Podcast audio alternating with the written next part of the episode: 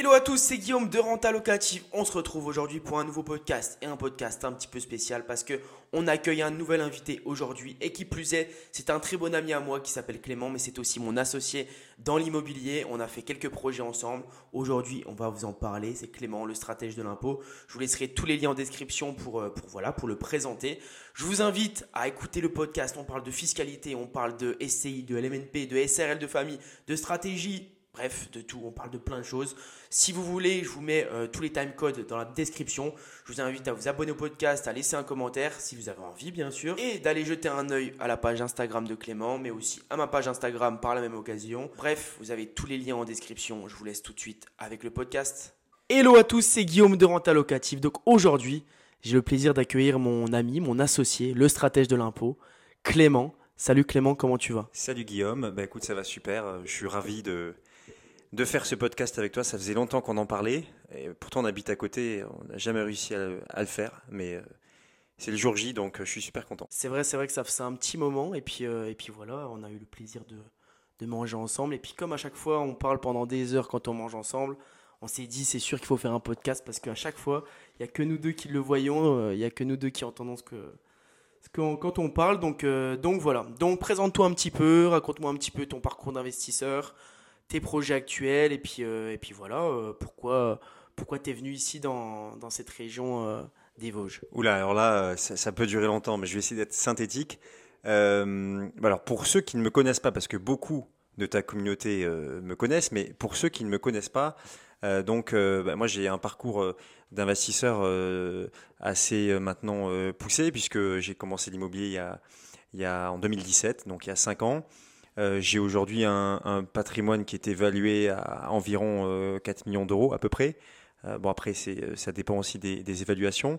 Euh, je dirige plusieurs sociétés euh, et notamment une société de, d'investissement euh, immobilier clé en main avec à l'intérieur euh, euh, le crédit, euh, la recherche de biens, euh, l'expertise comptable, et cetera et cetera.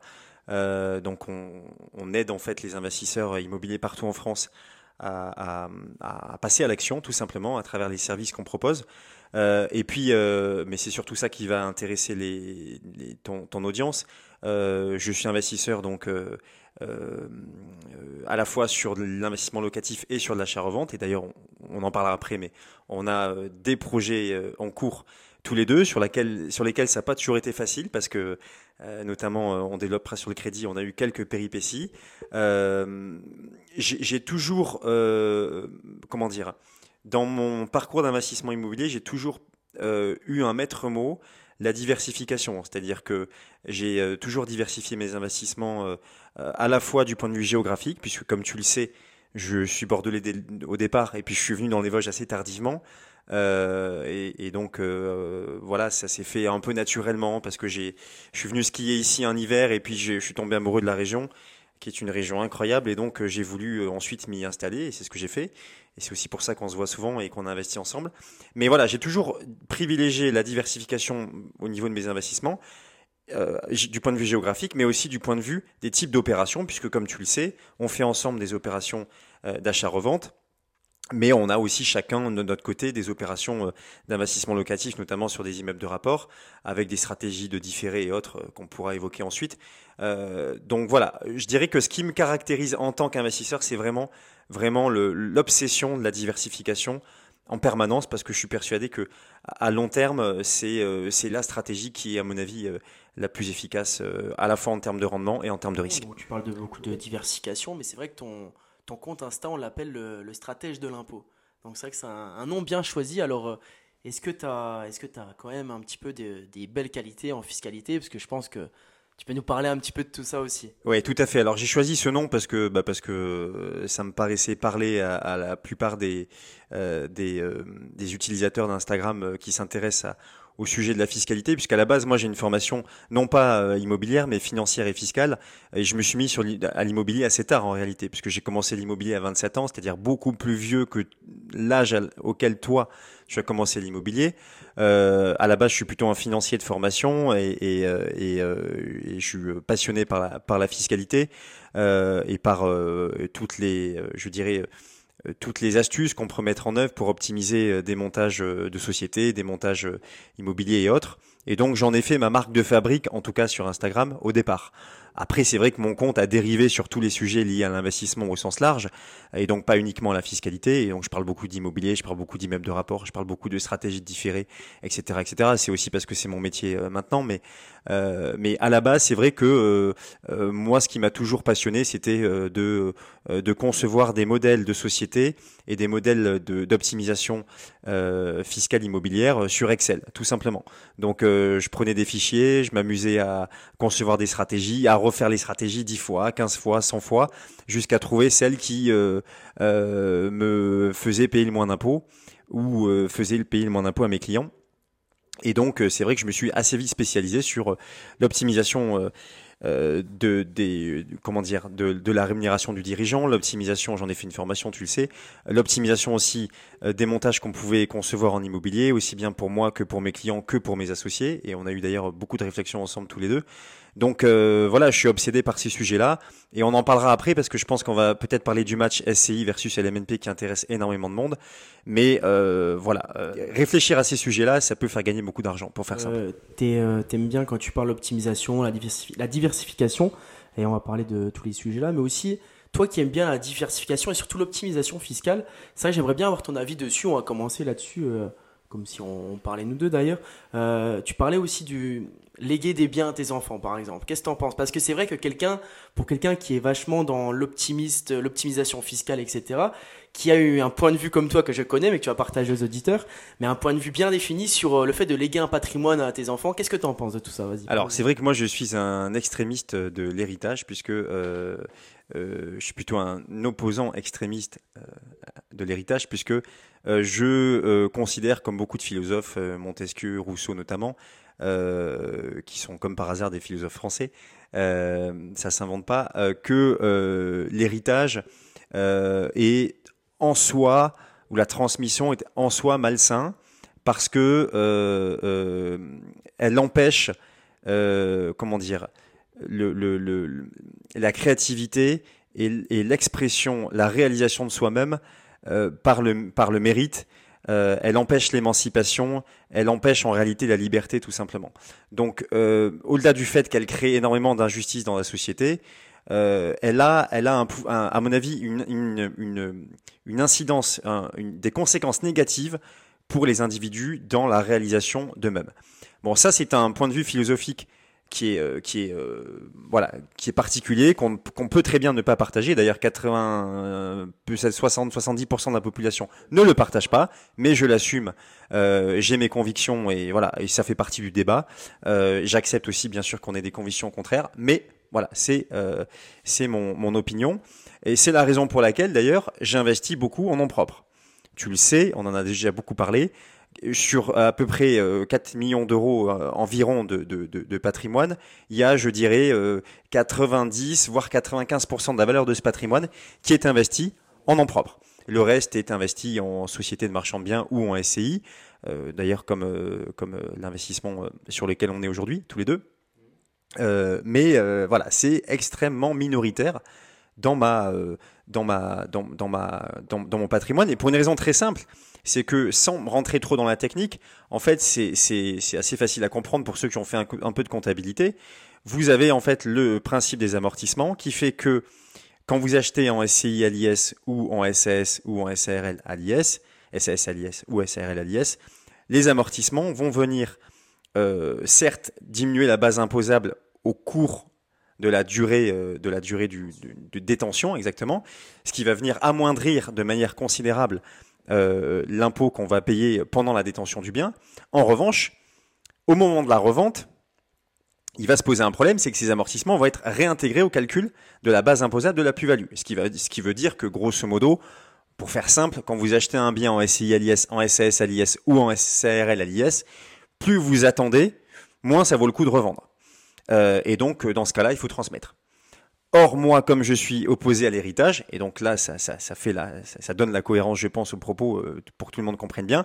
Comme je suis opposé de manière philosophique à l'héritage, je ne veux pas acheter en S C I, en S A S ou en S A R L à l'I S pour en tout cas garder pendant longtemps, puisque si je garde longtemps, eh bien, je vais transmettre parce que je vais être obligé de transmettre, ça coûtera trop cher de revendre. Or, je suis opposé donc à l'héritage, donc je achète en nom propre. Pour faire simple, c'est ça le raisonnement qu'il y a derrière. Mais je respecte parfaitement, et d'ailleurs la plupart de mes clients, en tout cas une grosse partie, achètent en S C I L I S parce qu'ils ont des objectifs qui sont différents des miens, qui sont des objectifs parfois de transmission. Je peux parfaitement respecter ce point de vue. Et d'ailleurs, je ne les juge pas, ils le savent très bien. Euh, euh, il faut tout pour faire un monde et on n'est pas obligé d'être tous d'accord. Ce qui est important, c'est de comprendre les enjeux. Et quand on a euh, un objectif d'investissement, euh, comprendre que quand on achète en S C I à l'I S par exemple, il ne faut pas forcément vouloir revendre. Euh, en tout cas, plus on va attendre et moins ça vaudra le coup de revendre. Il faut juste l'avoir en tête au moment où on le fait. C'est tout. Exactement. Et c'est un peu… Euh, donc là, tu parles de la S C I à l'I S, je te reprends un peu dessus. Euh, donc c'est un peu ce qu'on fait nous là, actuellement dans notre projet. Euh, pour vous expliquer un petit peu avec Clément, là on est sur un, un petit immeuble euh, euh, dans les Vosges, là où on habite tous les deux, qu'on, qu'on investit, mais du coup il y avait un problème du montage qu'on devait, qu'on devait mettre en place. Donc on a réfléchi, on a, on a pris le pour et le contre de tout, sachant que Clément est très, euh, très calé là-dessus, donc on a, on a bien pris le temps et on est venu, nous, à investir en S C I à l'I S parce que, parce que ça semblait euh, le mieux pour nous. Mais comme on n'a pas envie de garder ce bien trente ans et comme peut-être Clément et moi, euh, comme Clément est très très vieux et moi très très jeune, euh, on ne va pas le garder des années, et cetera. On voulait le faire en achat-revente, mais pas créer une société de marchand de biens, et cetera. Et, euh, et forcément, bah là, on, on, a, on a fait une S C I à l'I S, mais on va revendre sous un an, un an et demi. Donc l'amortissement comptable euh, en S C I à l'I S, eh ben, ça ne va pas nous impacter énormément lors de la revente parce qu'on n'aura pas amorti euh, une somme énorme du bien. Donc, c'est pour ça que nous, on s'est orienté euh, sur ça. Donc, c'est pour dire que, encore une fois, ce n'est pas parce qu'il y a euh, un, un type de société ou quelque chose qui n'est pas forcément adapté à soi sur le futur qu'on ne peut pas l'utiliser à un moment donné. C'est comme une S C I à l'I R ou des choses comme ça. On, on peut le, le mettre en place à un moment ou à un autre dans une stratégie, dans une stratégie d'achat-revente, dans une stratégie euh, ou, ou quelconque stratégie. C'est exactement ça. En fait, on s'est posé la question, on a eu des discussions assez poussées là-dessus, de savoir comment on le fait, sachant que le postulat de départ, c'était un postulat non pas de transmission, ça aurait encore moins de sens nous concernant puisqu'on n'a pas d'enfant, ni moi, ni toi. Donc, vouloir transmettre alors que tu as vingt, vingt-cinq, vingt-six, voilà, moi j'en avais trente-trois à l'époque où on a commencé le projet. Vouloir honnêtement euh, euh, acheter euh, pour transmettre derrière, sachant qu'on aurait eu deux familles de toute façon, Euh, c'était évidemment pas euh, ce qu'il fallait faire. Donc l'objectif c'était pas la transmission, l'objectif c'était générer du cash assez rapidement, euh, sauf que comme il y avait de la division à l'intérieur avec création de copropriété, il faut faire passer un géomètre pour diviser, etc. En nom propre ça aurait été dangereux, euh, évidemment, parce que si on le faisait en nom propre il y avait un risque de requalification très fort. Donc à partir de là il restait plus que deux solutions, soit la S C I à l'I S qui évitait du coup la requalification, soit la S A S à l'I S, soit la S R L à l'I S. Dans la précipitation, il fallait que ce soit rapide. On est allé sur de la S C I à l'I S, c'était facile, rapide, avec notre banquier qu'on connaît. Qu'on connaît. Euh, et, et d'ailleurs, certains nous diront « Ah ben vous pourrez quand même être qualifié marchand de biens, puisque être en S C I, c'est pas être marchand de biens. » Oui, c'est vrai, on peut tout à fait être requalifié, mais si demain on est requalifié, de toute façon, en S A S ou en S A R L, on aurait payé moins d'impôts qu'en S C I à l'I S. Pour une raison très simple, c'est que l'imposition de la société, c'est l'I S, euh, quoi qu'il arrive, dans, dans les trois cas, hein, S A R L, S A S, S C I. Euh, sauf que justement, en S A R L et en S A S de marchand de biens, on n'aurait pas payé euh, autant de frais de notaire à l'achat. Donc de toute façon, on a payé plus d'impôts que si on avait été marchand de biens. Euh, on l'a fait encore une fois pour des raisons pratiques et de toute façon ça jouait pas beaucoup parce que comme le montant de l'investissement était relativement faible, parce que ce qui comptait c'était surtout le montant des travaux, en réalité les frais de notaire avaient une assise, une assiette assez faible, donc forcément, euh, forcément euh, voilà, on, on a pu euh, investir sans problème en S C I à l'I S. Ouais, exactement, donc on, on va rester sur la fiscalité. Euh, donc souvent quand on débute l'investissement on va essayer de prendre là euh, le cas pour le moment d'un, d'un investisseur qui, qui débute l'investissement, et cetera et qui me dit euh, bah voilà, je sais pas ce que je fais, est-ce que je peux commencer par une S C I, euh, moi j'ai un salaire, euh, j'ai une T M I qui est assez faible, et cetera. J'ai envie de commencer par une S C I euh, parce qu'on m'a dit que c'était le mieux, euh, mais par contre j'ai toujours pas de bien, j'ai rien du tout. Euh, est-ce que ça peut être la bonne option pour moi de commencer par une S C I ? Alors pourquoi pas, pourquoi pas, euh, à condition d'avoir conscience que euh, bah, le bien, euh, euh, si c'est pour faire du locatif, euh, ça veut dire que l'investisseur donc euh, va le garder très longtemps et va devoir même a priori le transmettre puisque les amortissements, comme on le disait à l'instant, euh, vont jouer contre lui dans le temps, dans la mesure où plus le temps va avancer, euh, plus son, son investissement va courir et moins ce sera avantageux de revendre, hein, puisque plus la plus-value va exploser. Euh, donc pourquoi pas, mais à condition d'avoir conscience que euh, cet investisseur, il va un peu mourir le plus riche du monde en quelque sorte, puisqu'il va devoir mourir avec son bien. Euh, sauf si, encore une fois, il le revend très vite, comme dans notre cas euh, sur le montage qu'on a. Euh, donc le problème, c'est que là, tu me prends l'exemple de quelqu'un qui est jeune. Ce quelqu'un qui est jeune, il a a priori, il n'est pas marié, a priori, donc il, voilà, il est célibataire, euh, il n'a pas d'enfant non plus, forcément, donc euh, il n'a pas forcément de vision très précise de, de est-ce qu'il veut léguer et surtout à qui il va pouvoir léguer. Donc là, il y a tellement d'inconnus que dans ce cas précis, je partirais plutôt sur du non-propre. Quitte d'ailleurs après à changer d'avis, parce qu'on peut très bien investir en non-propre, donc euh, par exemple pour faire du L M N P, donc de la location meublée non professionnelle, euh, qui nous permet... ensuite de voir venir, soit on décide de revendre le bien et dans ce cas-là on n'a pas le problème de l'explosion du montant de la plus-value, soit on décide de le garder et éventuellement de le transmettre. Alors à ce moment-là, rien ne nous empêche à tout moment, au bout de cinq ans, dix ans, quinze ans, vingt ans, de faire ce qu'on appelle en O B O un owner, un owner buyout, pardon, un rachat à soi-même, c'est-à-dire qu'une S C I créée pour l'occasion va venir racheter le bien, donc le bien sera détenu non, pas en, non plus en nom propre mais en S C I et sera ensuite légué aux héritiers qui, entre-temps, seront nés. Voilà. Donc, euh, on peut changer d'avis dans ce sens-là. Dans l'autre sens, c'est compliqué de changer d'avis. Donc, donc, en fait, sur chaque investissement, il faut un petit peu avoir euh, une vision quand même court, moyen et long terme. Parce qu'au final, c'est vrai que euh, la, une erreur qui est assez commune, c'est que quand on achète, on ne pense pas à ce qui se passera dans les trois, cinq ans et l'évolution possible qu'on aura, que ce soit personnel ou professionnel. Parce que c'est vrai que quelqu'un actuellement qui, a, qui travaille, euh, qui a un salaire euh, qui est assez faible dans sa T M I et qui sait pertinemment que dans cinq ans, il a des possibilités d'évolution et qu'il va commencer à gagner euh, le double, voire le triple de ce qu'il a actuellement, forcément, il va devoir le penser avec, euh, dans, sa, dans son achat, il va devoir le penser dans son investissement. Donc c'est vrai que penser... Euh, dans, euh, moi j'aime bien, j'aime bien, je sais pas toi, mais moi j'aime bien dire euh, quand je fais un achat, penser à cinq, six, sept ans, savoir à peu près quand je revendrai, savoir euh, au niveau de la fiscalité si je paierai, des, au bout de combien de temps je paierai d'impôts, et cetera. Je pense que c'est une bonne, euh, c'est une bonne stratégie. Donc, euh, donc voilà au niveau de, de la S C I. Euh, on parle un petit peu du statut L M N P. C'est vrai qu'il est, il est souvent mis en avant par, par tout le monde, hein, à vrai dire, euh, parce que c'est vrai que c'est très, très avantageux. On peut, on peut le, le faire en nom propre. On peut aussi le faire, tu sais que moi j'aime bien la S R L de famille, euh, qui est une forme de société. Euh, j'aime bien parce qu'on peut faire du L M N P dans la S R L de famille. Exa- on est aussi soumis à la plus-value des particuliers. Donc la S R L de famille, j'aime bien parce que c'est, c'est sympa là-dessus. Donc qu'est-ce que tu penses toi du L M N P ? Est-ce que c'est une bonne stratégie pour débuter ? Est-ce que c'est une bonne stratégie quand tu as de l'expérience ? Et est-ce que c'est une bonne stratégie euh, tout court ? Et si tu vois des... des défauts, bah, nous les partager. Alors le L M N P, effectivement, c'est une excellente stratégie euh, que d'ailleurs moi-même j'ai utilisée en premier, hein, et je fais aussi beaucoup de locations saisonnières euh, à côté de chez nous, euh, et donc le L M N P de ce point de vue-là euh, bah, est, est un excellent euh, statut. Donc je parlais de diversification d'ailleurs au début.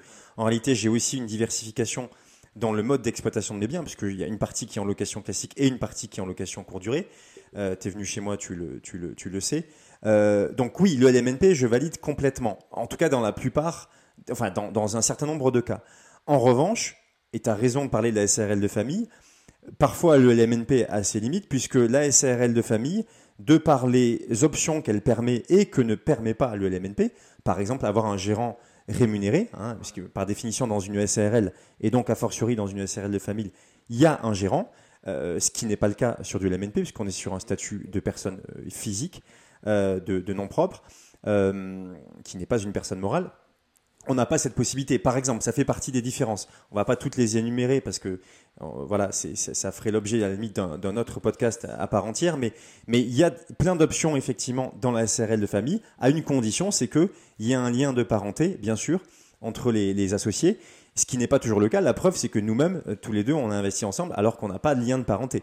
Donc là, nous-mêmes, on n'aurait pas pu faire de S A R L de famille. C'est d'ailleurs la raison pour laquelle on s'est dirigé assez naturellement vers la S C I et l'I S.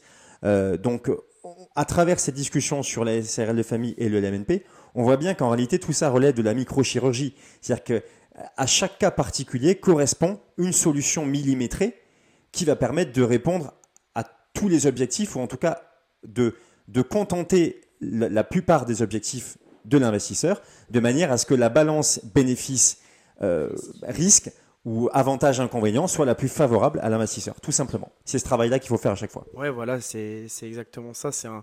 En fait, c'est, au final, l'investissement I M O, c'est euh, tout le temps euh, des stratégies, quoi. C'est-à-dire qu'on est en train de jouer un jeu de stratégie, on prend des pions, on les enlève, notamment avec l'arbitrage de patrimoine, ou par exemple quand on a un petit peu bloqué au niveau euh, de son taux d'endettement, on va pouvoir revendre un bien pour, euh, pour enchaîner un autre projet, et cetera. En fait, les gens sont, le, ce qu'ils font, comme les erreurs qui, que font la plupart des gens, c'est qu'ils vont être attachés émotionnellement à un bien.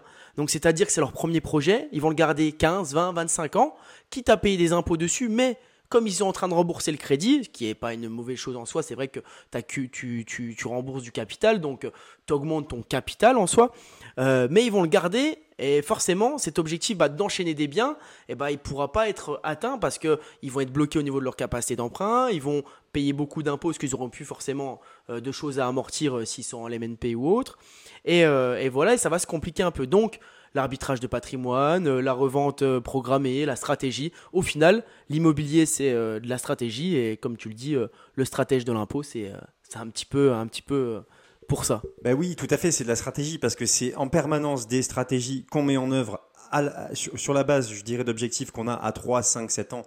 Le moyen terme, tu en as parlé. Parfois, très long terme, quand on veut transmettre, il est évident que si demain, euh, euh, je, je rencontre quelqu'un qui a des enfants handicapés dont, on sait, dont, dont, dont les parents savent qu'ils ne pourront pas travailler, on ne va peut-être pas raisonner de la même manière que nous, on raisonne tous les deux parce qu'aujourd'hui, on n'a pas d'enfants. Donc, donc voilà, il y a des stratégies moyen long terme, mais il faut aussi savoir potentiellement les remettre en question en permanence et se dire ben, peut-être que j'aurais pu faire mieux ou peut-être que je peux faire quelque chose qui peut rattraper mon erreur initiale.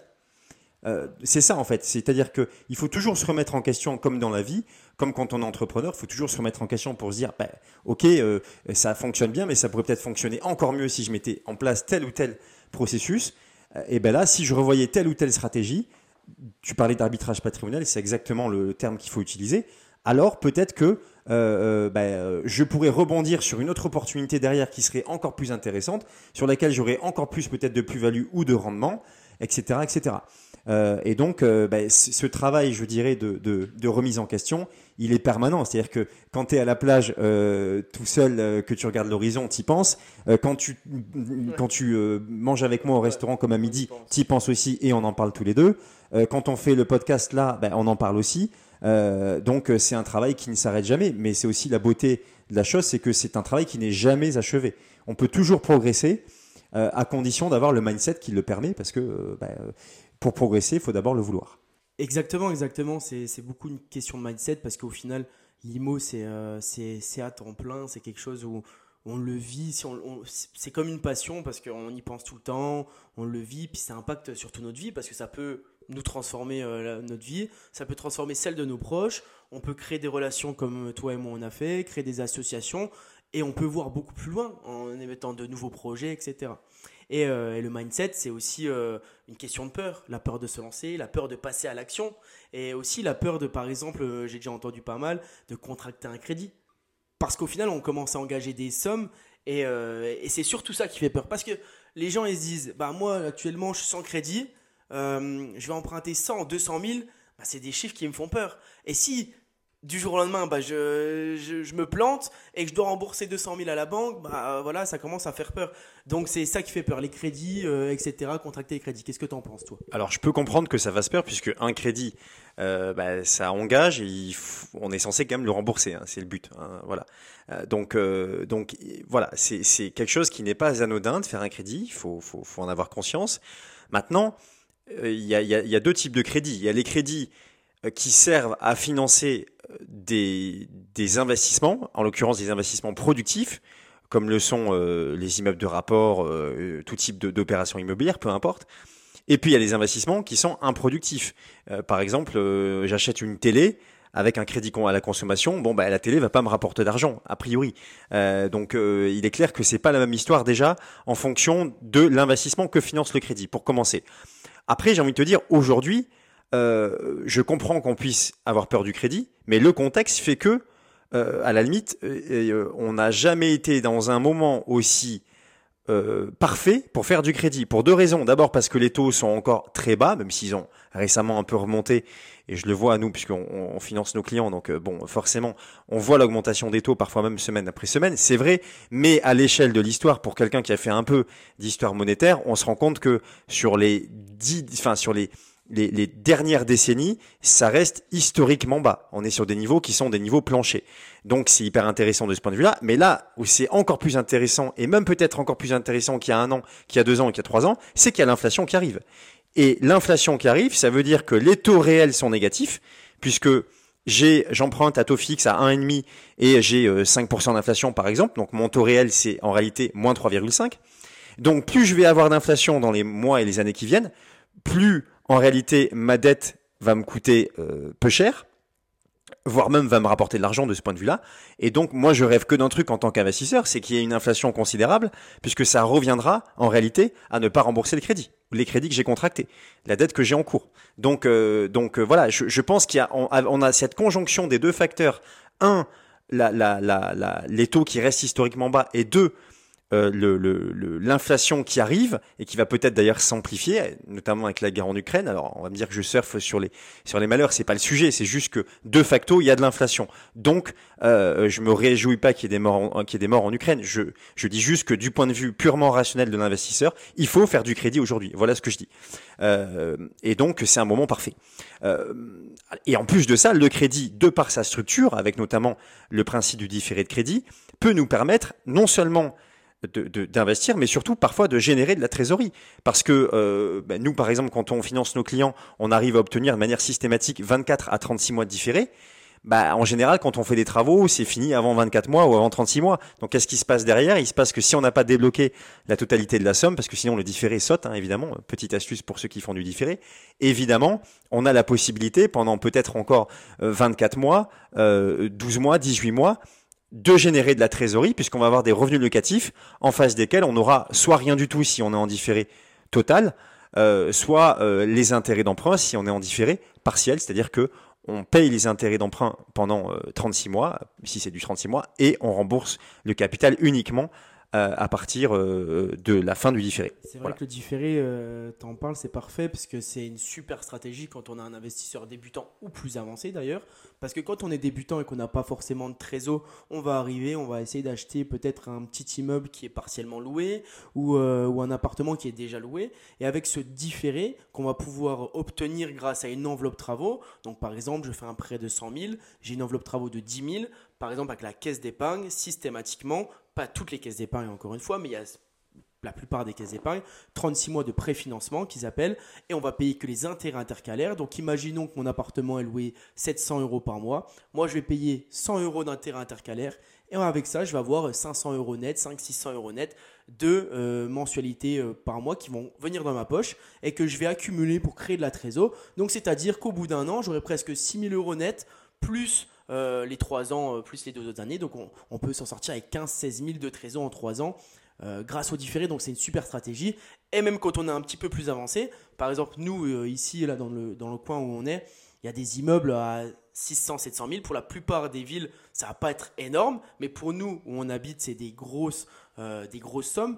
Donc on va pouvoir aller chercher des immeubles qui sont déjà entièrement loués, par exemple, faire un montage fiscal qui va bien dessus. Donc on va réfléchir à nos T M I, on va réfléchir à ce qu'on veut en faire, on fait un bon montage dessus, on prend notre différé de trente-six mois dessus, et imaginons que l'immeuble à cinq cent mille, il a cinquante mille euros de loyer par an qui est déjà tout loué. On fait notre différé de trois ans et on prend notre trésor qui est d'environ cent à cent vingt euh, net au bout de trois ans. Donc, vous imaginez le pouvoir du différé. Euh, c'est une, une grosse, grosse, euh, un gros, gros pouvoir, et une, on peut faire une grosse stratégie dessus parce que, comme tu en as parlé avec euh, le fait du trois plus trois, tu en as parlé également dessus, donc euh, euh, plus tôt dans le podcast, il euh, y a tellement de stratégies, mais pour moi, c'est vrai que le différé euh, Et, euh, est très intéressant. Euh, on va continuer sur une stratégie. On va parler, on a parlé du différé avec les trois ans euh, qui nous, qu'on peut faire par exemple avec, grâce à des, euh, sur des immeubles de rapport, mais on peut aussi euh, choisir une autre stratégie. Par exemple, un achat-revente en résidence principale euh, ou euh, directement créer sa société de marchand de biens. Ou, voilà. Mais en stratégie, c'est vrai qu'on pourrait faire des immeubles de rapport. Je sais que toi, tu aimes bien les immeubles de rapport, notamment avec ta société de chasse. Euh, mais il y a aussi, moi je conseille, tu sais que j'aime bien l'achat-revente en R P parce que ça permet aussi d'accumuler pas mal de trésors rapidement. Euh, donc voilà, qu'est-ce que tu peux nous dire sur ces stratégies-là? Alors effectivement, ces, ces deux stratégies n'ont strictement rien à voir, euh, mais elles sont totalement complémentaires puisqu'il y en a une qui effectivement est là pour générer du revenu locatif de manière, de manière assez puissante, avec, couplée souvent avec une stratégie différée. Et puis il y en a une autre qui est là pour générer euh, non pas des revenus locatifs, mais du cash assez rapidement, stratégie d'achat-revente, comme tu as pu le faire, comme je suis en train de le faire aussi dans le sud de la France. Euh, donc, on a euh, la possibilité, effectivement, d'envisager ces deux stratégies, soit de manière concomitante, puisqu'on peut faire les deux en même temps, si on a les capacités, bien sûr, financières et en termes d'emprunt de, de les faire, euh, soit de, faire, de les faire l'une après l'autre.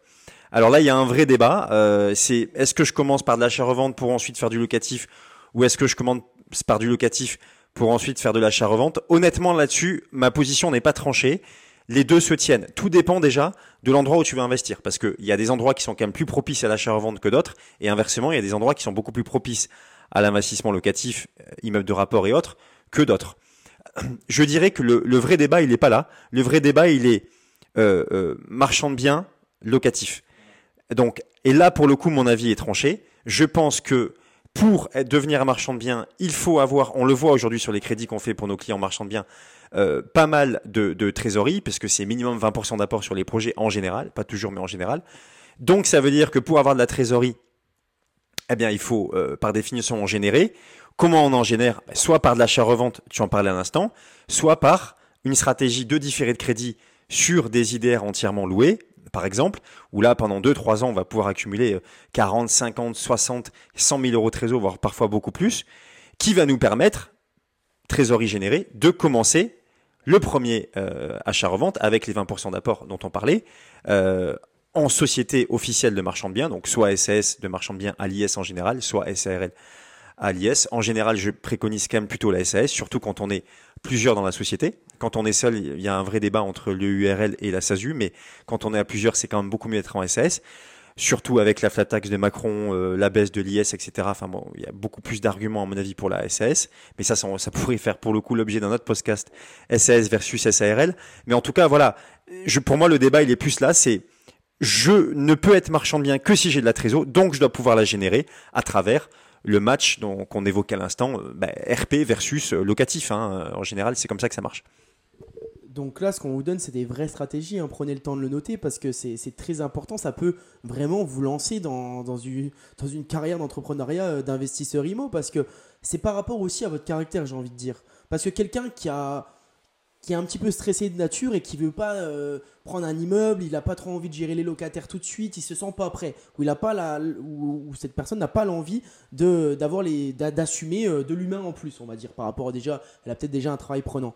Bah c'est vrai qu'un achat-revente en R P, ça va être intéressant pour cette personne-là parce qu'elle va se faire un an de travaux dans sa maison, elle va mettre la main à la pâte, elle va pas avoir de pression parce qu'elle sait qu'elle a du différé derrière, donc elle fait son ses travaux. Elle fait sa petite popote, comme on dit, et puis elle revend ça, euh, elle revend ça par la suite sans pression. Elle prend sa plus-value, elle revend. Alors que quelqu'un qui a déjà une âme euh, très fonceuse et qui veut tout de suite, euh, qui veut tout de suite, bah, euh, voilà, se lancer, on peut commencer par un immeuble de rapport, peut-être plus important, avec un différé, et là on va directement se mettre la main à la pâte. Mais c'est vrai aussi que, quand on en a déjà parlé ça tous les deux, mais c'est vrai que c'est bien aussi de commencer par l'investissement locatif dans certains cas, parce que ça peut rassurer la banque également. Parce qu'elle se dit, ok, comme, parce que la banque ne vous connaît pas forcément, vous ne connaît pas tout le temps. Ok, est-ce que la personne en face de moi est capable de gérer un business, est capable de gérer une entreprise? Parce que clairement, gérer deux, trois, quatre immeubles de rapport, c'est gérer une entreprise. Tu dois savoir ta fiscalité, tu dois savoir ta revente, tu dois savoir gérer des locataires, et cetera. Donc, la banque, ça va la rassurer de voir que peut-être au bout de trois ans, tu as fait trois, quatre immeubles, que tout se passe bien, que tu as accumulé de la trésor. Et après, quand tu revends, eh ben, elle va te refinancer, par exemple, sur un projet d'achat-revente en R P ou un, un projet de R P tout court et, euh, et d'autres projets par la suite.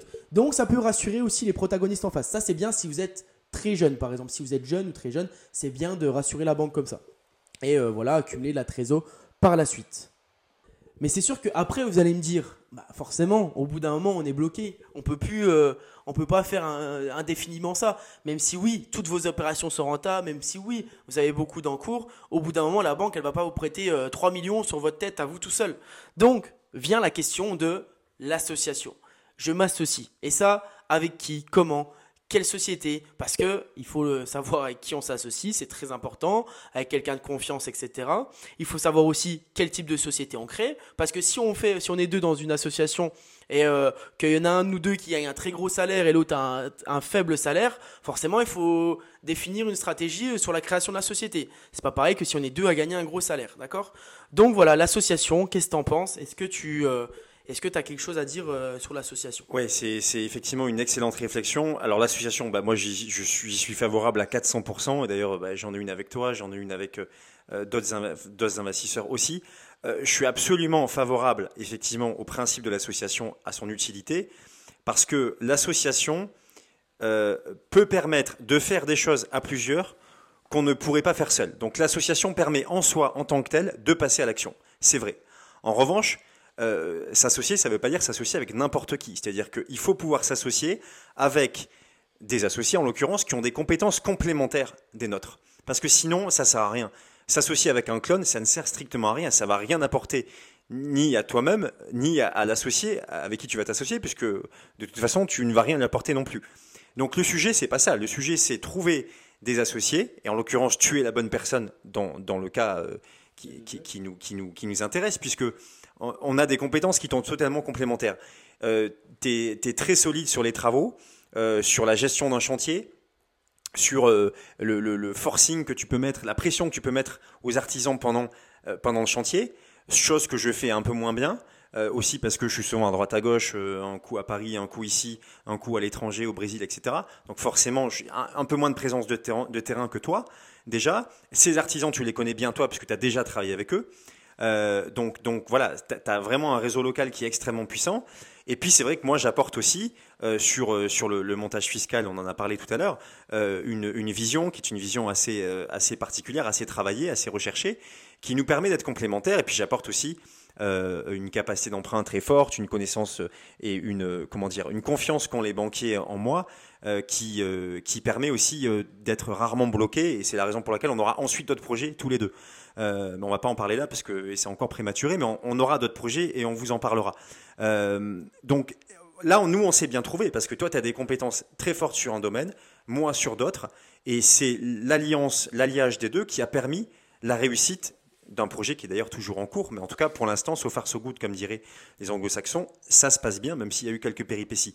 Donc l'association, oui, mais aller vers des associés ou des futurs associés qui ont des compétences complémentaires. Vous allez vous apporter mutuellement. Ça ne sert à rien de s'associer avec des gens euh, qui sont des clones. Je pense que c'est même contre-productif euh, parce que c'est même un risque pour la réalisation et le succès de l'opération. C'est ça, des personnes complémentaires. Et au final, regardez, euh, Clément et moi, on se connaît depuis trois ans, deux trois ans. On n'a pas grandi ensemble, on ne s'est jamais vu avant, mais il faut le sentir aussi, c'est des choses qui sont, quand on se parle, et cetera, il y a, il y a quelque chose et on sent qu'on est complémentaires. Ça, c'est super important. Il faut que les caractères matchent parce que des histoires, vous en avez entendu des mille et des cents, mais à l'inverse, ce n'est pas parce que vous avez entendu plein d'histoires qu'il ne faut pas se lancer en association. Bien sûr, on a, des, on a fait des statuts, et cetera. Donc, les risques sont faibles, même s'il y a un souci. Mais, euh, mais voilà, l'association très, très, euh, un très gros pouvoir. Euh, il faut y penser à un moment ou à un autre dans sa carrière d'investisseur. Si vous souhaitez vivre de l'I M O, si vous souhaitez euh, entreprendre dans l'I M O, c'est très important pour, euh, pour euh, voilà, les, vos projets futurs et vos projets actuels. Donc voilà, Clément, je pense qu'on a fait un petit peu le tour de, de tout ça pour ce premier podcast parce qu'on en fera d'autres, c'est certain, euh, comme on est à côté. Donc, euh, donc voilà, je pense qu'on a apporté quand même pas mal de valeur.